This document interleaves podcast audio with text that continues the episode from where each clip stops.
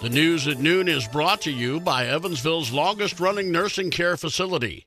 Put your trust in Good Samaritan Home. Let our home be your home. Learn more at goodsamhome.org. Your tri state weather today cloudy with scattered rain and a high of 42. Cloudy to mostly cloudy tonight, low right at freezing, 32 degrees. And on Wednesday, cloudy with scattered flurries early, becoming partly sunny during the afternoon with a high of 39. Right now, 41 degrees at 104 FM WIKY. This just in. First responders are on the scene of what's being called a house fire on Hart Street in Princeton. The Princeton Police Department says the call came in about one hour ago and that ambulances are on the scene and are caring for an unknown number of patients. Early reports said there was an explosion at that location, but Princeton police could not confirm that. True Vine resident Vince Hill was one of the first people to see smoke coming from the inn about 9 o'clock Monday morning. He, along with a maintenance man, started kicking doors to wake people up and get them out of the burning building. The motel is located just south of the Twin Bridges in Henderson. When the Baskett Fire Department arrived on the scene, they could see that the second floor of the structure was fully involved. Traffic was moving slowly for most of the afternoon and backed up to Waterworks Road at times.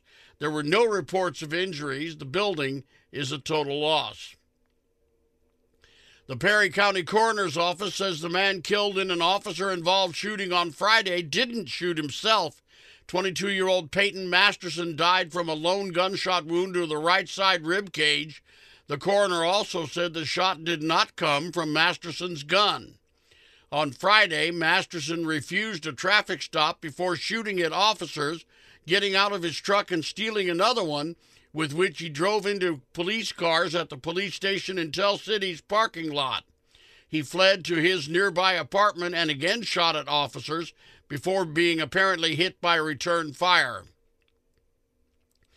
Former President Donald Trump is widely expected to announce his 2024 presidential campaign tonight even as some Republicans urge him to delay the announcement, blaming Trump for a far right candidate's performing poorly in the midterm elections. Trump's expected to announce it comes on the same day that former Vice President Mike Pence releases his memoir. ABC's Justin Finch reports from Washington. Pence told our David Muir he's angered by Trump's actions on January 6th. And Pence described why he refused to let Secret Service agents take him away from the Capitol as the mob chanted, Hang Mike Pence. I just didn't want those rioters to see the vice president's motorcade speeding away from Capitol Hill. Pence says he and Trump did not speak with each other after the Capitol attack for five days. But when asked whether he believes Trump should serve again as president, Pence refused to say yes or no. Justin Finch, ABC News, Washington. 13 people were inducted into the EVSC Hall of Fame class of 2022. It takes place every two years and honors the inductees' life work and their positive influence on public education in the community. EVSC Foundation President Ely Senna Martin says across the corporation they know there are students who are thinking about their future. Senna Martin hopes this group of inductees will help inspire those students to pursue their dreams. The induction ceremony and celebration dinner will take place in March. Railroad, railroad workers are once again getting close to walking off the job right before Thanksgiving. More than half of freight workers are set to vote on a proposal that would increase benefits and pay, but many of those workers have already said they will reject the deal from the rail companies.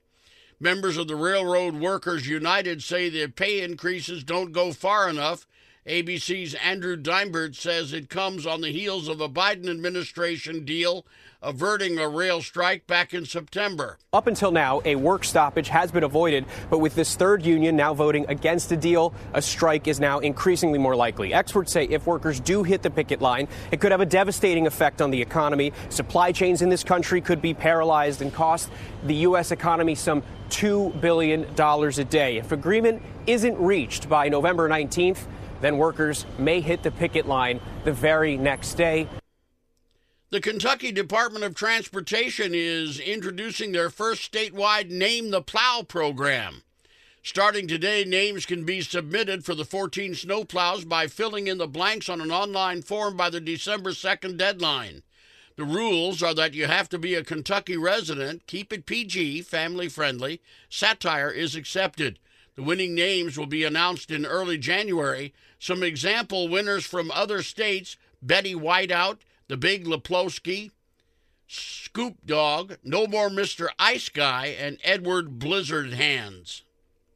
Anderson Partners LLC, a developer out of Brownsburg, Indiana, is working to turn the former Karges funeral furniture factory into 150 affordable apartments.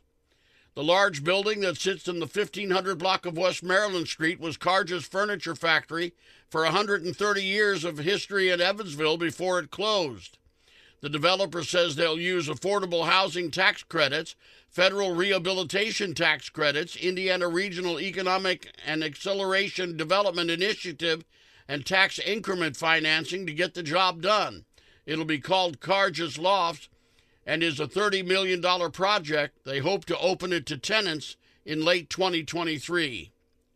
Comedian and former Tonight Show host Jay Leno is recovering from serious burns after an incident with a classic car at his LA garage.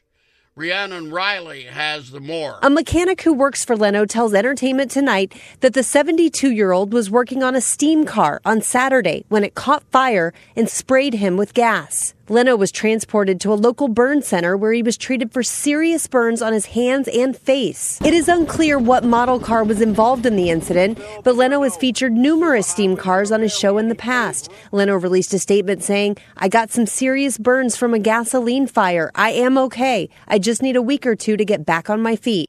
And you're listening to the news at noon on 104 FM WIKY. From ABC News, Wall Street now. Wholesale prices were up 8% in October compared to a year ago. It's a high number, but lower than the previous month. The annual figure is down from 8.4% in September. The producer price index measures costs before they reach consumers. That positive report on inflation has investors back on a buying binge. Late in the morning, the Dow Jones was 240 points higher. The S&P was up 1.5%. The Nasdaq had gained 2.5%. If you had a flight canceled or delayed during the pandemic, you might be getting some money back. Six airlines, including Frontier, have been ordered to pay $600 million collectively to inconvenienced passengers who were not given refunds in a timely manner. More car buyers are steering clear of the internal combustion engine. Over the first nine months of this year, registrations of electric vehicles jumped 57% compared to a year ago to 530,000 altogether. Jim Ryan, ABC News.